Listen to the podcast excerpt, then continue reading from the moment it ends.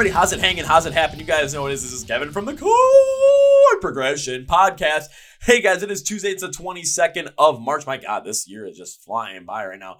Must be all the, you know, hits I've been taking to the head from these live shows that I'm absolutely loving going to. And now this podcast, oh, oh wow, this one turned into something that was fantastic. But before we go into that, I want to thank our sponsors first, Phoenix Fitness.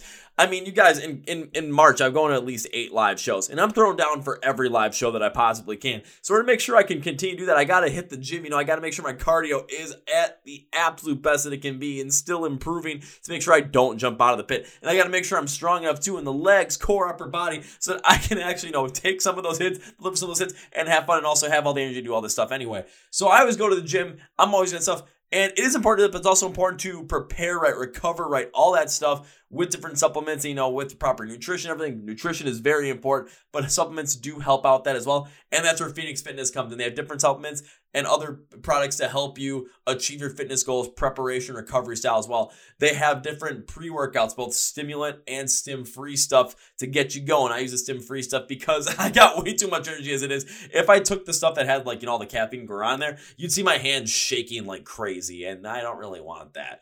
They also have different BCAA recovery compounds that help you absorb all the nutrients you could possibly need directly after your workout. Different creatines to help build muscle. Different protein blends, AM, PM, directly after workout to help build the muscle. Yeah. Different multivitamins. Anything you might need to achieve your fitness goals, Phoenix Fitness has for you. So our listeners get 15% off. Use the code MSOTD at checkout of uh, at, at fnxfit.com. Thank you, Phoenix Fitness. Link in the description of the podcast. Our second sponsor is Custom Debuts. And I mean, I got all these cool posters up on the wall, even though you can't see them right now. I'm looking at one that is the band that tried the band they tried to ban is back, and it's Ice Nine Kills, or a giant Rise Against one from Riot Fest 2019, and a signed Ronnie Radke one, and a signed Rise Against one I got from the Raven Milwaukee. Oh yeah! But what if I wanted my own crazy poster from something in music that I just wanted? Why not give it a shot? So let's use the new Belmont album called Aftermath.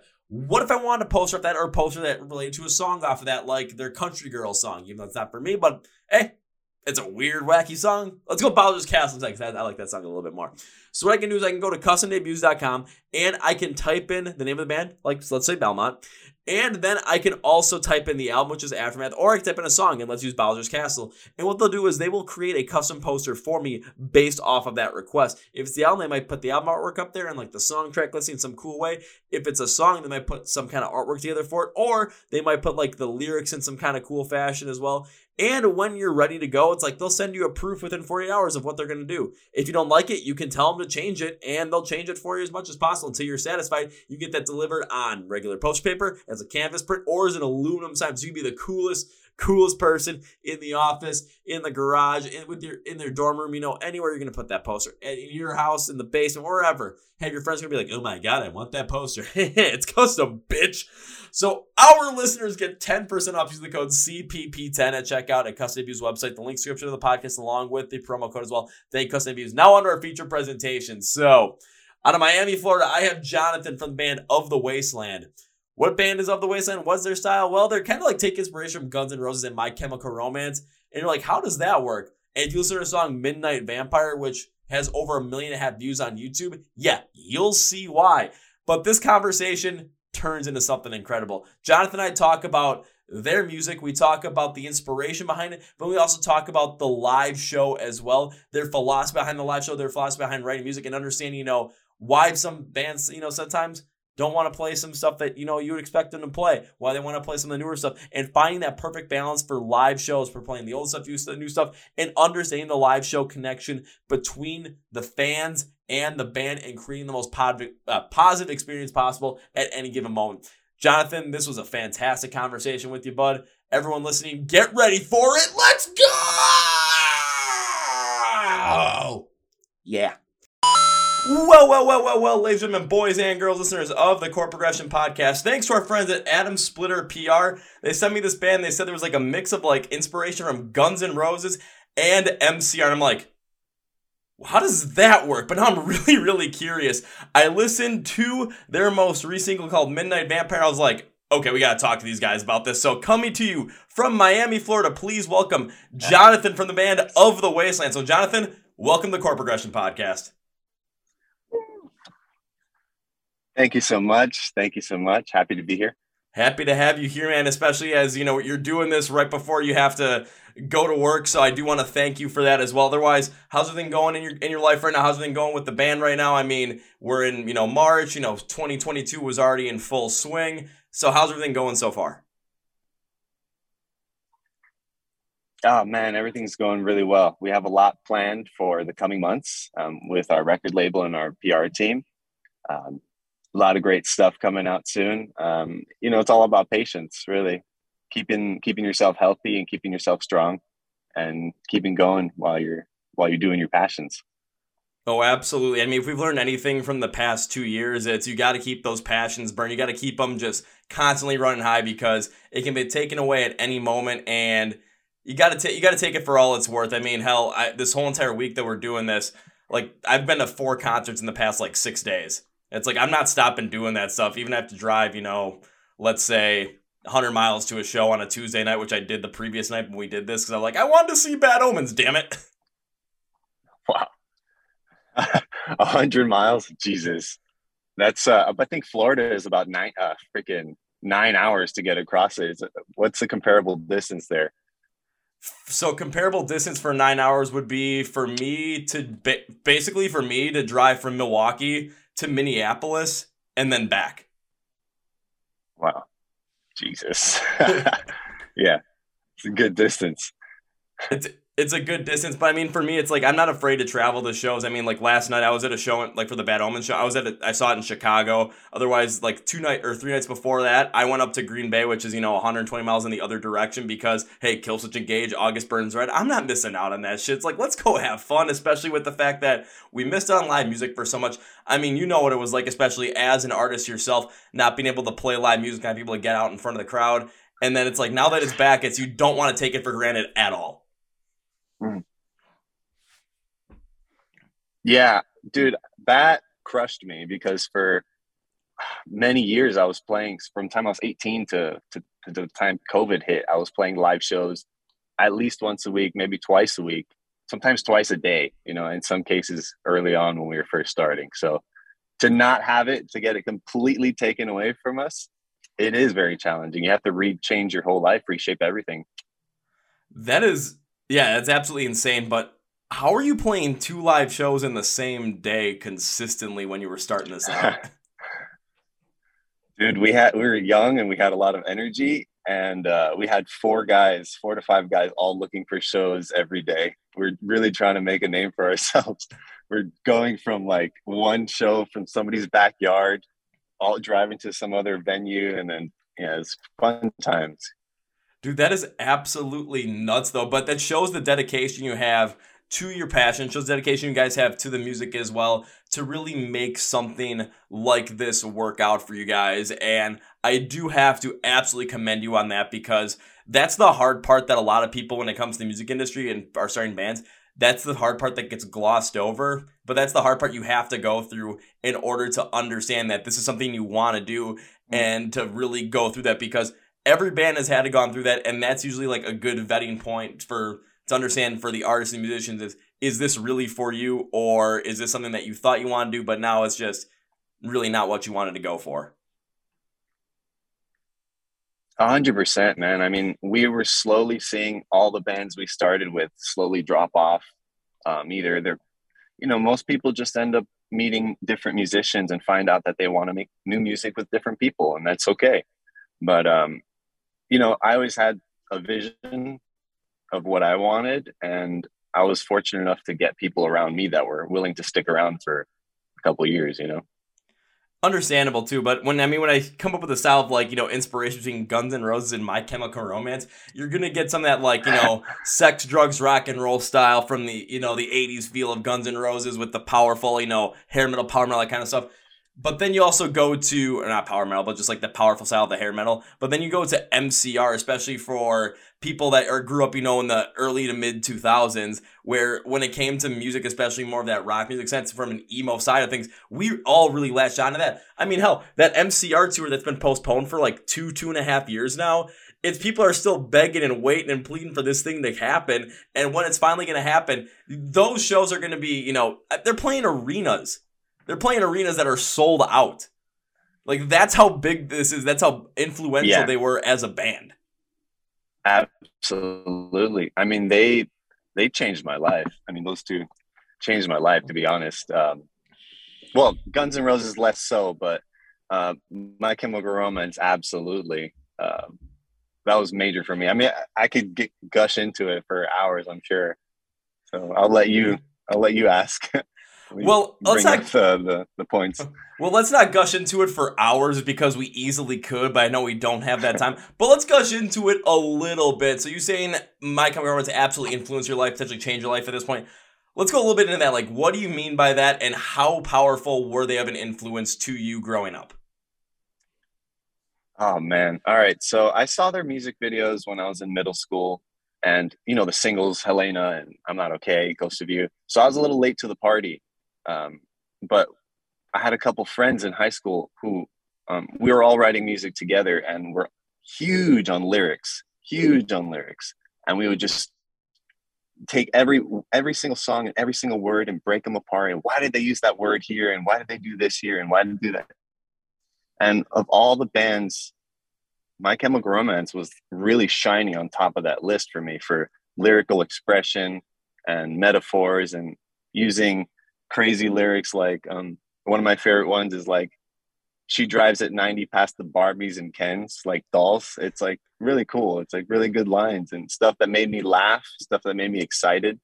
And, you know, when you're in a, in a dark place as a kid, as a lot of kids are, you're looking for something to make you just feel good and to have stuff that's like as uh as you know Guns N' Roses as you say that power and to have um you know to jump on stage and go crazy like my favorite guitarists were those two in uh, my chemical romance because they had such a dichotomy of one crazy guy who never played shreddy stuff just a punk guy and then you had the other Guns N' Roses metallica guy and that was like to me that was already what you're saying, which is how do you combine Guns N' Roses and My Chemical Romance? Well, that's what they did back then. You know, they combined some crazy stuff that nobody thought of combining, and it's something that you have to fight for for years. You know, because nobody's going to believe in it at first because they've never heard it. Oh, absolutely. I mean, take a look at some of the bands that are absolutely hitting it, you know, super big right now in terms of just really gaining a lot of popularity. Look at like Eskimo Callboy, now they're called Electric Callboy as of the day we're recording this. It's just like that party kind of metal, just having fun with it, not taking it seriously with songs like We Got the Moves and Pump It. And all of a sudden, it's like they went from a band that was kind of popular in Europe to all of a sudden very popular in Europe. And now over in the US, they're gaining insane popularity. One of my favorite bands, Ice Nine Kills, another insane example of that because mixing so much horror and all the stuff around the horror movie genre and just kind of that passion behind it into metal, yeah, that's gonna be something that people are not gonna really, you know, latch onto. All of a sudden, the initial Silver Scream comes out, and people just fully get behind it. They come out with a sequel to it, which I believe, for even my opinion, is even better than the first one. And now they're opening for freaking Metallica in eh, stadium shows, not arena shows, Yeah. like seventy thousand seat arena or stadiums. They're opening for them on Yeah. that. So it's and people, you know, weren't going to get behind them right away because it's something new. You're not used to it. But all of a sudden, as that that mixture just keeps growing, as that you know those influences that you have, and you're bringing them together, as you hone in on that and create your own sound from it, what's going to happening is is you guys just have to keep believing in it. You guys have to keep working on your craft and that, and keep just grinding it out because, especially after listening to Midnight Vampire, people will come. It's all a matter of getting them to notice it. Yeah, yeah, I agree. That's um, one of the biggest reasons why we um, partnered up with uh, Intercat Music and Apocalypse Records because I always knew that our music had the potential to be in an arena. Like that's where I I like to write music so that it can fit anywhere and it can fit the biggest audience possible. And for me, that's Wembley Stadium. You know, that's massive for me. So that's where I want to end up. So I write music to fit that capacity. That's what I try to do at least. So I need partners um, who are able to, you know, match that and who are up to the task of trying to propel us as far as we want to be propelled. And that's so far it's been Intercat. Yeah, great people. I mean, that actually does make a lot of sense. And going into Midnight Vampire a little bit as well, listening to the sounds behind it, I was listening to it, you know, preparing for this podcast, and also probably like two or three times before we even got on this call because I wanted to make sure, you know, it was in my head, especially after, you know, going crazy in a mosh for Bad Omens and Underoath because, well, you know, a couple hits to the head, sometimes, you know, some stuff gets pushed out of your brain. I just wanted to make sure that I didn't forget anything. And when listening to it, especially with Midnight Vampire, you can take that sound and put it in many different areas. Uh, put it in Wembley Stadium. Okay, put it, let's say, put it at like a, a Allegiant Stadium where you know Metallica and Ice Nine Kills just played. Put it at you know a major festival venue like Louder Than Life, Aftershock, Welcome to Rockville. Put it at you know a large indoor venue like the Armory in Minneapolis or the Aragon Bar in Chicago or the Rave here in Milwaukee. Or put it in like a smaller venue, like smaller stages here in Milwaukee, and some of these smaller other clubs that are around there. Or put in like a like a much smaller area and I'll use X-Ray Arcade here in Milwaukee as the prime example of that as well. Listening to your sound, it can fit in every single one of those without hesitation, without fail. The energy is there, the passion is there, and the power to get people to be drawn into it and move to that kind of music is there when you listen to it. Thank you so much. I really appreciate that that's all I really want is the energy. It's, it's great that you keep mentioning the energy because that is uh, critical for me. Because um, you haven't obviously seen me play on stage, but it, I would be willing to break bones or throw ligaments or you know hurt myself, do whatever I have to do to make that performance to be incredible. If that means jumping off stage or doing whatever I have to do, it's it's all about that energy and seeing the people in the crowd light up and because they're there for you, they're there for the I think of myself as like a medieval performer, you know, like I'm, the people go across town to see you, and you have to you have to do it. You know, you have to give it everything. Yeah, and I mean, just kind of like given the size where you guys are right now, I'm assuming like all of a sudden, you know, if you guys ever came up to my neck of the woods, come up to Milwaukee, Wisconsin, you guys would play at a venue like X-Ray Arcade, which can hold maybe, you know, at the most, I'd say three, 400. And this is just right now. I'm talking, you know, in the future, yeah. you guys could get up to that upper level. But right now, it's like, I'm thinking about that kind of a stage because I was there recently at the beginning of March to see some a couple of pop punk bands, and the headliner was Belmont. And I love seeing Belmont because they're just fun as all hell to listen to and just the way that the performance is uh, you know you're, you're on a stage and the crowd is right in front of you. There's no barricades or anything. People will jump on the stage and they'll go crowd surf it or like everyone's having a blast and if you're able to just take that passion that you have, take the energy you have, and are willing to do anything to make that show the most memorable show possible, us in the crowd, whether it's people that are, you know, right up at the front of the stage going crazy with you guys, they're going to remember everything you're doing. People at the back are going to be watching this show because that's what they're there to do but they're going to be able to, they're going to see that energy from you. They're going to feed off it. And then there's crazy guys like me who are just going to be in the pit in between both of those people and just going absolutely crazy. but whenever we turn and get to see you and you guys are putting out that same kind of energy that we're going to be giving into the pit, now we've got this great exchange going forward. We have this positive exchange going yeah. forward of energy, of inspiration. And by the time the show is over, when we leave, we remember you guys even if even if the headliner doesn't like even if we know we're there for the headliner and maybe you know they underperform compared to you guys we remember you. We remember the bands that really just go absolutely nuts create the energy and create the most positive and insane fan experience at those shows. I so glad we're on the same page man because that is that is what we're used to. All we are used to is for perspective a lot of the stages down here they it won't even give you a stage. It's just you're playing right in front of the people. You're right there, face to face, and you have to be okay with with that. And to me, that is one of the most exciting things because, as you say, like you're there for the bands that give you energy. Well, it's the audience that gives me energy and gives us energy. So, like you said, it's that back and forth, and you know, by the end of the show, like nobody can move their head banging like crazy. But it was it was an incredible time. Um, that's awesome, man. But by the way, three to four hundred people is a lot of people to fit in a room. Just saying. Oh, I still think that at least. I know I'm I'm I'm more of that, but it's like because usually when I end up going to shows, it's like there have been rooms I've been in where it's like there have been ten people in those rooms, and I'm like been in rooms that's like you know 100, 200, 400, been in rooms like thousand, and then probably the largest ever was right honestly probably about 40,000 for a show maybe.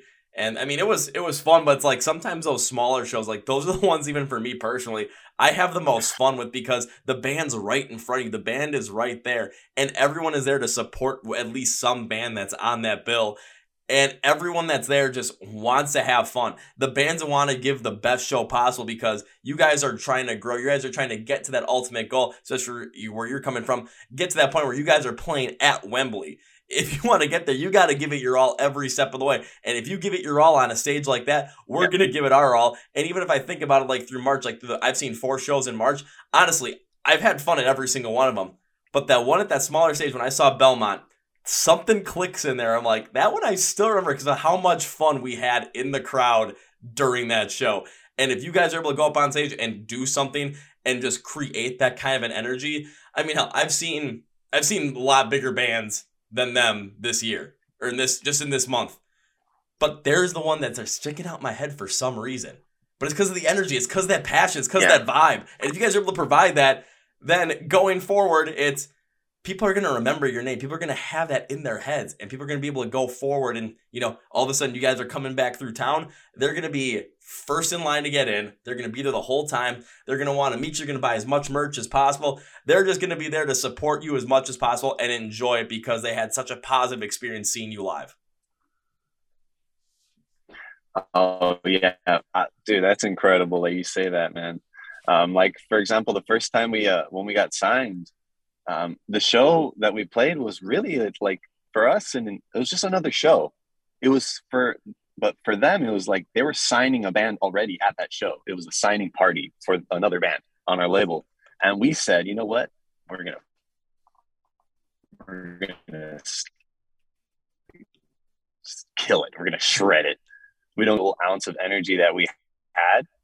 And you know after that we were in negotiations with getting signed you know? Like out of all the people it's like you people don't believe in themselves enough you know? They, they don't believe that they can be the ones to do the thing that needs to get done. Yeah but and you and you have to have that it's belief. always within reach. And you have to have that belief because if you don't have that belief in you you know who's going to end up believing in you if you don't believe in yourself?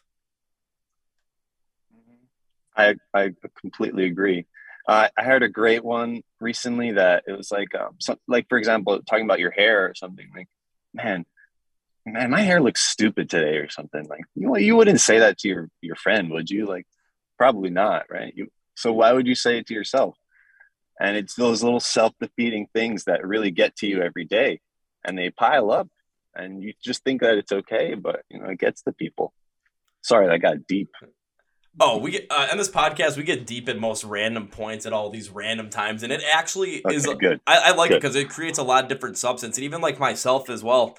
People ask me all the time, like, "Why am I always wearing hats?" It's like, well, I when it comes to just me and my hair, yeah, I'm fine with it. I like the way I look more in hats, so I'm just gonna keep rolling with it because I I just bring positivity off it. Plus, usually when I go to a show, I usually wear the same hat to every single show, so people actually have an easier time recognizing me. It's like hey, I remember you from, yeah. Like, were you there at this show? Because even I had a guy yesterday, he's like, wait, did I see you at like an Ice Nine Kill show back in September? I'm just like, yeah, you did. Of course you did. Who, who else would it be? And all of a sudden, I'm getting like, I get to know more people. I get to have so much more fun just based off of some aspect that I take positivity from, and that's the hat that I wear. It's it, it's a cool it's a cool thing, yeah, but you know, sure. being able to connect that positivity and not have that self defeating thing behind it it also gains confidence within yourself in other aspects of life whether it's you know if you're talking with someone from you know that you're attracted to uh, from the opposite gender sex whatever it might be and it gives you confidence to go up to that person to have that conversation it gives you converse, uh, confidence when it comes to work when it comes to you know potentially trying to get a raise trying to get a promotion it comes to confidence when you're at home you know potentially leading your family in something mm-hmm. you know creating stronger relationships or just confidence to do something that you always ever wanted to do. Like you know let's let's go start a business start a podcast start a band. It gives you that confidence and it such starts out at the bottom level. But if you start at the bottom level, you're going to build this base of confidence and you're slowly going to build up on it to the point where, you know, you're going to go out as a band, play a show, and you're going to keep believing in yourself and you're going to have the confidence to do that. And it will come out in your music, it will come out in your live performance. And as a listener, we'll be able to tell when that passion, that confidence is there. And when it's there, ooh, is it good? Yeah, man, it really is because uh, you get you when you start writing music and you're confident and you're happy in it. Um, it just I don't know for for me it makes me laugh. I'm like oh oh I found something. Oh, it's very exciting. Like I like to stumble across some some uh, piece of music. Like for me, it comes to me in the wind. You know, like music just it gets delivered like airdrop to me by God or something. I don't know what people believe in or where it comes from, but that's what I always say. Like I always feel like it just it, it just comes to me. Like I'm not sitting there writing with my guitar. Like I, I let the world come to me. I experience the world. I listen to a lot of music, and then you know I just let it. I just let it happen. And it usually springs up in the middle of nowhere. That's the way it's always been my whole life. And I immediately go to record it in my phone and hope I don't forget it. Um, I mean, you have to do something like that just because when inspiration strikes, you gotta work with it. And it's like, you know, any kind of comedian can all say the same thing where they get inspiration about a bit and, you know, they're not, if, if all of a sudden it's like right before bed or it's at the most random time, you've got to write it down. You've got to record it on your phone. You've got to just do something there because you might go home, you know, maybe an hour or two hours later and you're going to try and work on this and you could, have completely forgotten about where that inspiration came from. You could have completely forgotten about what that was. And now you're lost. As a musician, you know, say you come up with this fantastic riff that absolutely in your mind encapsulates the meaning of a song you're trying to go for, or just a feeling that you're having right now and you want to put that into a song. But all of a sudden you go home an hour later and you didn't, you know, write it down or you didn't record it like a sound that you like want to kind of, you know, connect it with. How are you going to mm-hmm. remember it? Even just the, you could even have all the notes written down, right? But if you didn't know how you played it or how you said it, like the, the way everything flowed, it might as well just be like uh, words on a paper. Like it, it doesn't make any sense. You're totally right. It has to be captured in the moment. There's something very specific about capturing it in the moment because even you might hear something in the background or your friend might say something and it kind of like enhances it and we have like funny little things that end up in our songs like secret little burps and farts you could say. Um you know? It's just it ends up being funny little stuff you keep in there it, it honestly just adds a little bit more to the experience as well at times because you there's sometimes you listen to music and they put some of these like random little tidbits in there like even at the end of uh, right back at it again on the recorded version from a day to remember like they've got some weird like little like talking piece where all of a sudden i don't know what the hell they're talking about leaving to some certain part in and it just like it kind of adds the whole experience of the song. Even when my friends were trying to make music back in high school, all of a sudden there was one song they were working on, and my friend literally in the middle, like towards the end of the song, just cuts in all of a sudden he's like, "Wait, is it over yet?" And then they just go on to the final chorus, and that's it. It was just having that little that's part awesome. in there is hysterical. Yeah. Oh man, or like uh, the used on one of their tracks, like they let the song at the, at the end, they let it play out for like a minute and then they just put like this eh, last part that starts like quesadilla, quesadilla. They just say quesadilla over with a drum beat. Like, eh, but what do you think about that? Just like leaving a, a minute of like air at the end of a song. Does that make you mad when you're a listener? Because you're like, why hasn't the next song played yet? I mean, it, it, honestly depends on the song. It's like if you're hearing it for the first time and you're kind of like, wait, what's going on here? But all of a sudden, if it's something you're listening to and you can really just kind of get this certain feeling of it, then it just becomes part of the song, becomes part of the listening experience. And when it's not in there, the song doesn't feel complete. And I'll use a day to remember as an example with Right Back At Again. When I see that song perform live, like, I still enjoy it to the fullest extent. But I do feel like something is just left off when all of a sudden they end with the bitch, and then that ending, that little like spoken word is just not there. It's like the banter is not there. I'm like, where is it? It's so much fun. Yeah, you might as well just play it um like in the speakers, right? Just have the banter playing just for the crowd to like just for them, you know. It's I, I learned that a lot that going to live shows um for example, Midnight Vampire is a is an old song for perspective. Uh, we've had it for a long time. So when you go to a show, you as a, the musician have to drop that crap of, man, I've been playing this song for 10 years. I hate this song. It's not about you anymore.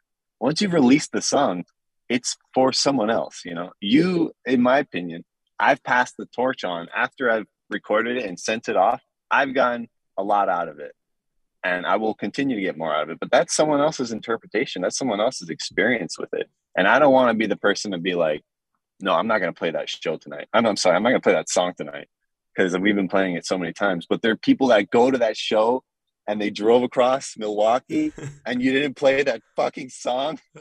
like, you know, uh, it's just infuriating. Like, what do you think about the stuff like that?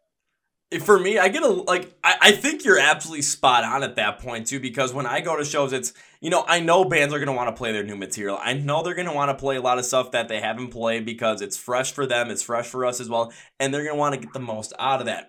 But when it comes to certain songs, it's like, you know, can you please make sure you play these because I want to hear yeah. some of these.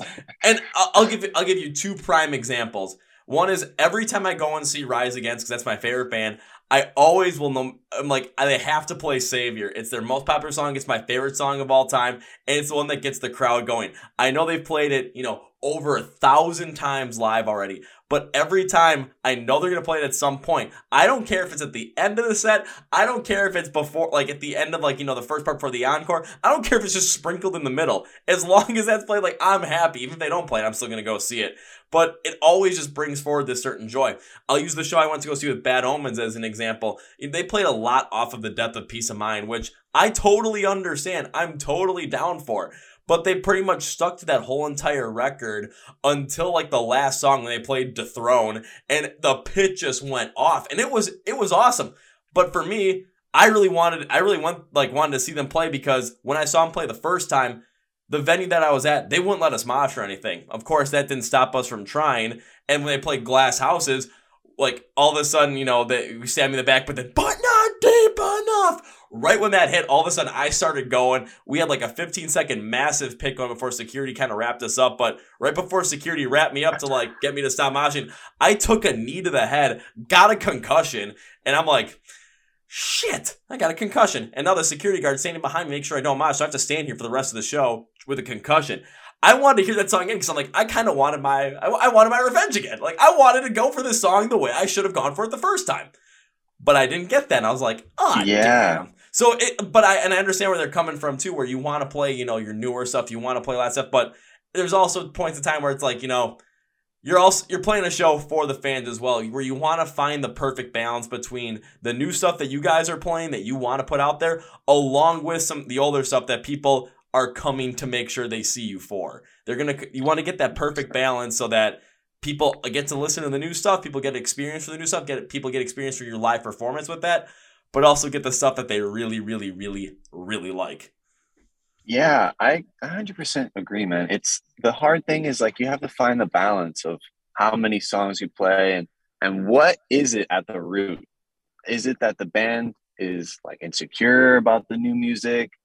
Um, why not just play like two new songs and like play the rest of the old ones? Like there are a lot of different ways to go about it without, you know, doing what they did to you or doing what they do to, you know, people who go to see my chemical romance and then they don't end up playing like i'm not okay or helena. It's like you're you're trying to hurt people you know inside emotionally. It's hard man. You got to find that balance. Um, we i know we have discussions about specifically curating live performances and i know a lot of other bands do that too. Um, but we talk about it from an emotional standpoint. Like where does the show take you like this uh, with your emotions that's where we come from we're not talking about and, and actually, what trumps that one is our singer. Whatever order is best for him, really. Because if you know, if he comes in and he's not feeling certain way, like we're not going to put the hardest song first, no matter mm-hmm. who wants to hear it, or if it's the if it's been the best song that we played first every time, and our singer just can't do it that day, or for, you know, whatever, for whatever reason we can't, forget it. Who cares? But you know, I think there needs to be that open kind of dialogue between the audience, the fans, and the musicians. Um, and I guess social media is a potential cure for that if you take if you do it well. Um, social media can be a cure for that, but the other problem that comes with there is it is social media. So there's a lot of people that are going to come in and just say, you know, the most random shit to try and, you know, just be the troll, you know, just do whatever the hell they feel like. And when it comes to, you know, bands are to make those decisions, and I totally understand. Like, even with Bad Omens, it's like, yeah, I didn't get exactly what I wanted fully, but, you know, we got Dethrone, and I, the pit was massive for it, which I absolutely love. So they ended on, you know, quite a great note, and the throwdown was absolutely fantastic. And then afterwards, like, Underoath went on, and under, like, that was, that, like, their set was the perfect example of driving emotion for not only them but for the crowd as well because they open it up with a faster pace song and they kept going with you know they went from faster pace all of a sudden now they're bringing in like some harder sounds as well to keep that emotion up and all of a sudden halfway through now they dip down and they bring in a slower track and all of a sudden now you're kind of getting that emotional reset a little bit Dude. now you're getting built back up to the point where they're playing you know their hits from way way way back in the day and everyone's going nuts once again. You're getting that you're, you're getting that high energy yes. to continue to go. And all of a sudden when you want to break that energy just to give, you know, people a little bit more of that emotional break and just kind of change things up, you dip down for a little bit. Then you come then you kind of slowly come back up and you hit it just as mm-hmm. hard. Of course, like you said, you know, the singer's going to also take a good part as well because if he can't hit some of those notes just on that day, you're not going to want to, you know, force him to do something like that.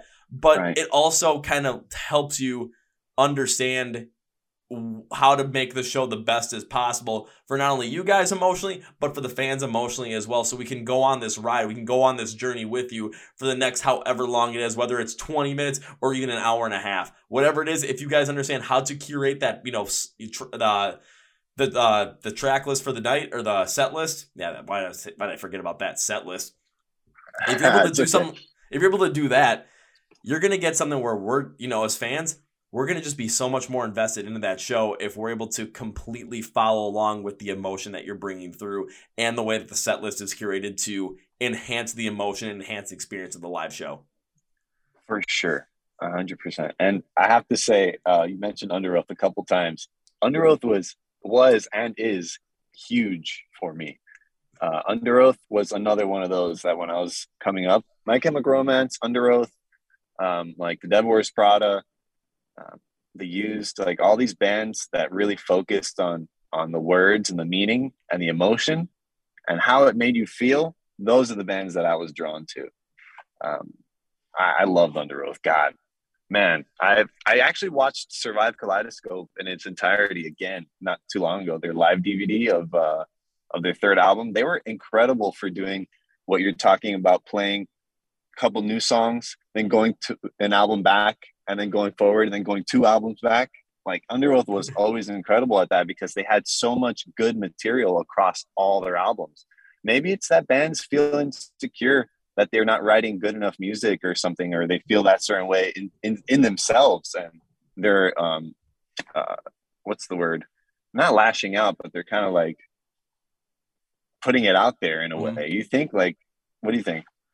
So I, I think that sometimes, you know, as bands go and progress through their like just through their careers and just through their lives, eventually what's going to happen is, is they're not going to associate as much with the older music that they than they are now. And a lot of the reason is just because you know thing like life happens things change in life you get older you get different perspectives on certain things and you just don't associate with that sound as much. Or you think that your writing style and that your song quality is a lot better than you know some of the older stuff that you did. So you want to focus on the stuff that you think is the best when in turn, yeah, some of the stuff that you're working on right now is abs- could be absolutely fantastic, but you don't want to discount how fantastic some of the other stuff was when you wrote it when you didn't think it was, you know, now you're looking back at it that, you know, maybe we didn't write the best here, maybe we could have done this different. But if it hits the fans and it hits everyone in such a positive way, why not do it? A great example of that I'm going to bring up is Asking Alexandria. You take a look at anything they've done in the past three re- releases that they've done, and it's definitely a lot different than what got them massive with stuff like Stand Up and Scream. The biggest reason they've talked about that was because they've gone through different things in life. Life has changed in the past 10 to 15 years. They're older, they're parents, they have children, you know, they're, they're spouses. They have these different feelings in life, so they just don't associate as much with that older style that they used to have. And for me, I totally understand that. I'm totally down for it. I, I get it. And I want them to make the music that they want to make instead of making the music that we want to make. But when it comes to a live setting, I don't want them to forget about some of the songs that absolutely hit everyone. And using Asking Alexandria again as an example, when I saw them in October, they only played stuff from their previous three albums. And everyone I knew there wanted to get into the pit because all of a sudden everyone wanted to go crazy, just going to, oh my god, like we all wanted to go crazy that, but that didn't happen. Then of uh, I'll use a day to remember as another example as well, because with You're Welcome, it does have that same feel to it as well. But when a day to remember jumped on, all of a sudden they were bouncing back to for those who have heart. They were going with a lot of homesick stuff, a lot of what separates me from you, a good number of songs on common courtesy. Like they were really going back farther to really bring forward this show that people are gonna want to see. And when I look between the two, I'm like, I'm definitely down for go see a day to remember a lot more than I would be for asking Alexandria. But that's just my opinion. That's just how I felt with it. And I think a lot of it might be just because they associate a lot more with the new music and they might think that their newer stuff is a lot better song quality, songwriting, all that stuff than their older stuff. So they want to present that. Yeah, that is a really good point too. Um, I feel like it starts way back when your band originates. You have to kind of decide for yourselves, right? What genre are we going to be? What are we going to be? What who are we? And if you pigeonhole yourself in that moment, you are fucked. Um, because the people's expectations of you are what you give them, you know? So nobody's knocking on your bedroom door asking you like what what the next song is going to be, you know? It's you putting it out there. So, but people, you're right, man. It's a whole lifetime goal, like your life experiences, your work, your you know, kids, everything comes into your music. Um, yeah, I feel like people need to be a little more careful with pigeonholing themselves. Like for us, at least, I never wanted to call us any genre. I hated answering that question. What genre are you? The most honorable thing that we ever got was someone calling us genre bending. That is incredible. I feel I feel it's it's an honor and it's humbling because that's exactly what we want to do. We don't want people to think of it as anything other than rock music, you know. It is rock music because it and it's based with um what we call it's like guitar driven, right? It has mm-hmm. guitars as the main focus, as the main driving thing, as opposed to like Queen, where it was like mostly piano driven, for example. Um, so you have different ways of writing songs and different ways of putting things together. And yeah, what do you think? So this is where I'll go with this. And when it comes to the bands that you know are the absolute biggest bands in the world, they're there for a reason, and a lot of it is is either they are genre blending and you can't really put them in a certain position, or the reason that there is that certain that like that that there is that certain genre is because of them. Uh, here's a couple examples. Metallica. Yeah, Metallica is thrash metal. But what bands basically, you know, got thrash metal, you know, going and got thrash metal to the prominence that it, or, that it was? Metallica, Megadeth, Slayer, right. Anthrax. Uh, more, more modern, and the two I'm going to bring up are uh, Falling in Reverse. It's with all the different things that Ronnie Radke is able to put together. I'm just like, I can't really put them in a genre because I listen to, you know, stuff off the Drug in Me Is You. It's a lot, it's different yeah. than the stuff that's off of Fashionably Late, but you listen to it and you can easily still tell it's Falling in Reverse. And then, like, even the stuff they come yeah. out with now, you know, Zombified, Popular Monster, the trilogy that they did with Losing My Mind, Losing My Life, and Drugs, it's different than a lot of that other stuff. But you can still tell it's falling in reverse because it has their sound at the core. But the probably the biggest Excellent. one, the biggest one that I can bring up right now is Bring Me the Horizon you listen to them and you listen to a Bring Me the Horizon, song, you know it's a Bring Me the Horizon song whether it's something off of Amo, whether it's something that's softer, whether it's, you know, what they did, the collaboration they did with Baby Metal for Kingslayer off of Posthumous Route, the collaboration they did with Ed Sheeran, or going to That's the Spirit, go to freaking Sempiternal, listen to Shadow Moses, go back to Suicide Seasons, listen to Chelsea yeah. Smile. You God. know it's still Bring Me the Horizon, but that they cover so many different things because they're just doing things what the way they want to do it. So I've always kind of looked at that towards musician as well as where do the make the music that you want to make. Don't pigeonhole yourself because it limits to the possibility of where you can go. And even though at times, you know, at the beginning, it might sound like a good idea just because it gives people something to latch onto, but then that's what they're going to latch on, to what they're going to expect, and that's where they're going to want you to stay. If you don't yes. create that expectation, then you don't have that problem where you're stuck in one thing and if you branch out, all of a sudden you get this mass amount of backlash. Even when you do branch out, even if you haven't set the expectation, you're going to get that backlash, but it's going to be more expected for you to branch out instead of going, you know, all right, we're, we're so stuck in this. Now we're going to, you know, take a step out to this side and just try and put some like post hardcore stuff in there. And everyone's like, oh my God, why are you doing that? Ah! Yeah. Yeah, exactly, man. It's we we're just we didn't want to hear any of that because we saw that with our friends' bands here, local and not local. You know, on the big stages, you know, bands that slight either change a singer or change just the way the singer sings, like "Bring Me the Horizon." Um, people go nuts. People go absolutely crazy. But what you have to do is continue to keep people on their toes. And if you're always doing that, like you said, they their expectation is the unexpected. You know, that's what they have to expect. Absolutely. Again, I, and if ever, any band is looking or any artist is looking for inspiration, that Bring Me the Horizon is the perfect example. Because when they came out the collaboration with Ed Sheeran, I looked at it and I thought, well, I wasn't expecting this, but I also was expecting this. Like, I'm not, I wasn't expecting it, but I'm not surprised. Then all of a sudden, Oli Sykes and MGK are doing something together. I'm like, this I'm I'm I'm not I'm not you know surprised this is happening, but I'm like this was unexpected.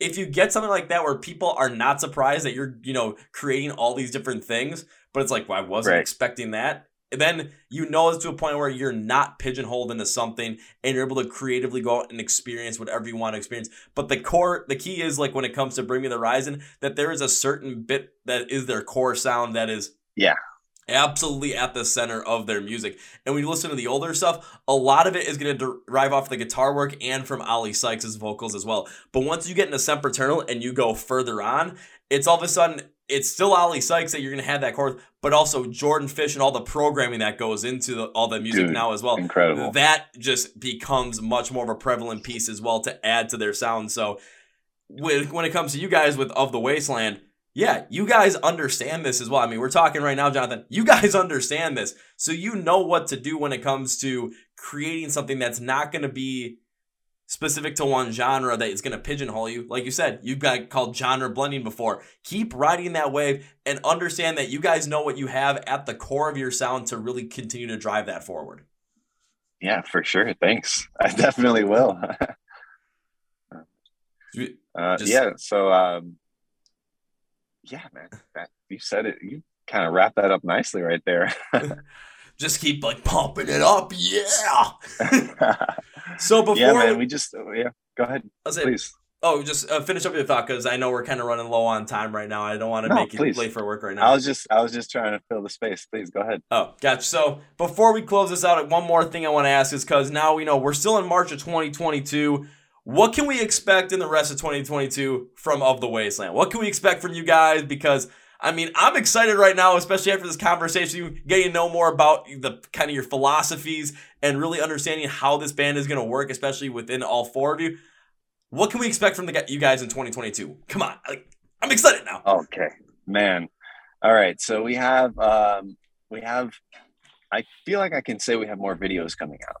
So, yeah, what those what what it's going to be it's i have to be a little hush hush but man it's going to be incredible. We have one coming out um you know relatively soon. Keep your eyes peeled.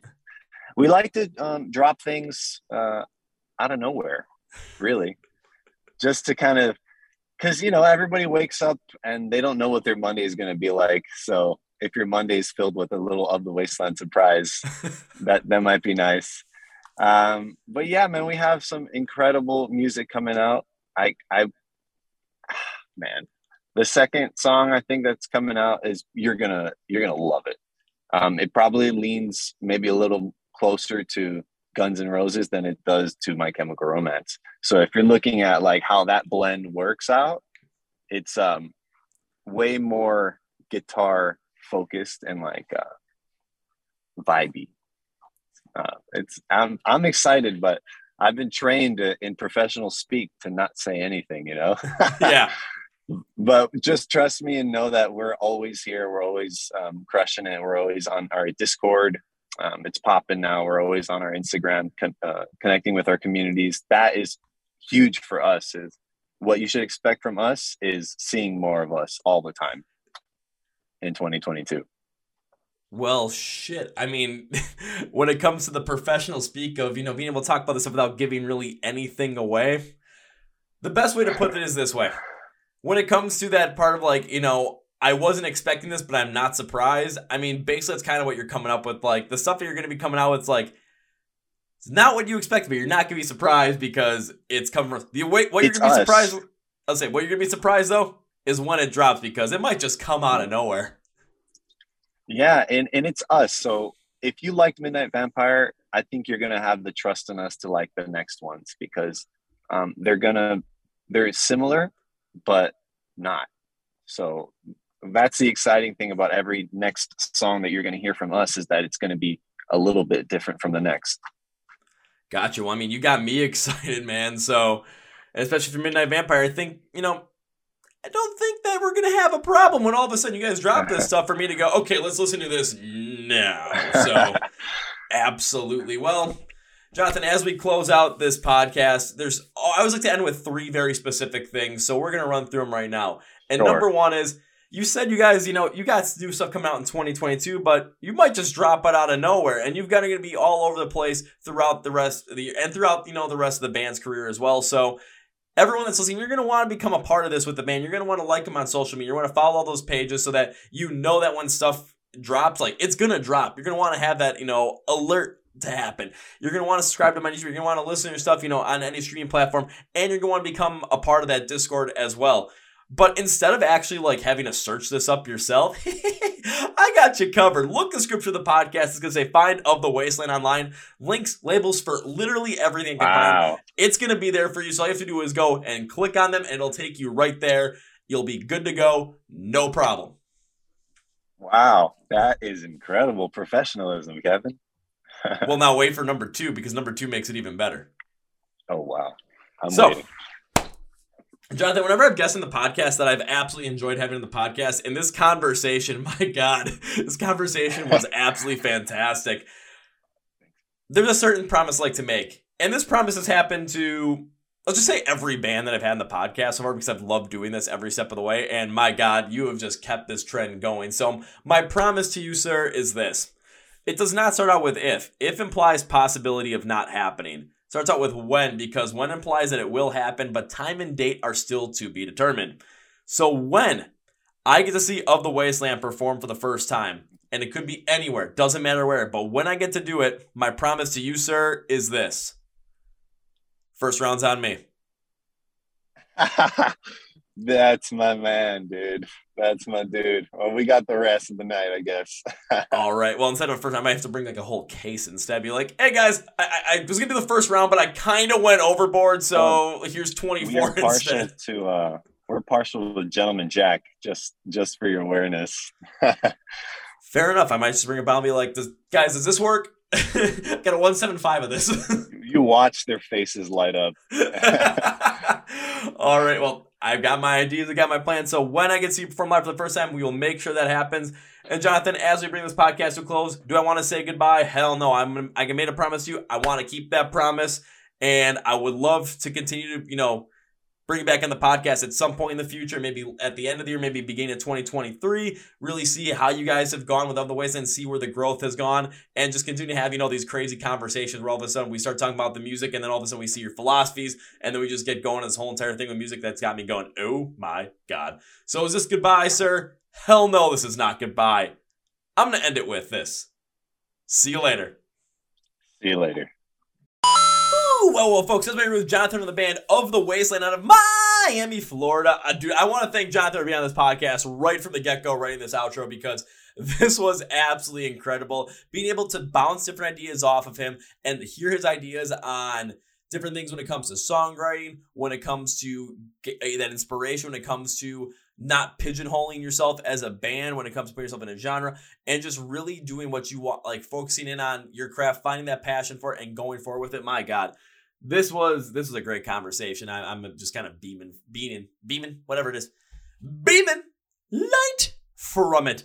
And when it comes to finding of the wasteland online, because they might drop stuff out of nowhere, some great music out of nowhere, you're not gonna know when it's gonna come. But so follow my, you know, all social media like Facebook, Twitter, Instagram. They got a Discord you're gonna want to be a part of. Uh, subscribe to their YouTube channel. You know, listen to their stuff on Spotify, Apple Music, all those places. Yeah, give it a shot. Why not? And instead of trying to search it up yourself, I got you covered. So look in the description of the podcast for all those links, labels there. It'll be under Find of the Wasteland online. Please go do that. Well, also, please, please, please, if you haven't, subscribe to the Chord Progression podcast. You can watch those podcast videos here on YouTube with the artists as well, or you can listen audio version wise on Spotify, Apple Podcasts, iHeartRadio, and Amazon. And if you're already subscribed, thank you. You can also find us on social media as well Facebook, Twitter, Instagram, and the TikTok. Eh? And the link to the description of the podcast as well. I mean, anytime you want to talk to us, just message us on those platforms, any of them. Um, I'm going to be honest with you guys, though, because I run all of them. It's just me. Instagram's the best way to connect with us. I'm on that platform more often than not. Uh, thank you, Custom Views. Thank you, Phoenix Fitness as well. Uh, links in the podcast description for their websites along with the promo codes as well. I also want to thank Adams. Uh, I also want to thank Adam Splitter PR for helping like connect with so many of these great bands because they have connected with some so many great bands, you know, in the past, and we're still working consistently with them to connect us with great bands and bring you some of the best bands that are upcoming, best bands that are there right now, and just great, great, great music all the way through and through. So I want to thank them as well. So on that note, that's gonna be for me, guys. Thank you for to the Chord Progression Podcast. My name is Kevin, and you guys know how I end every single one. I'm the big, healthy, and hearty.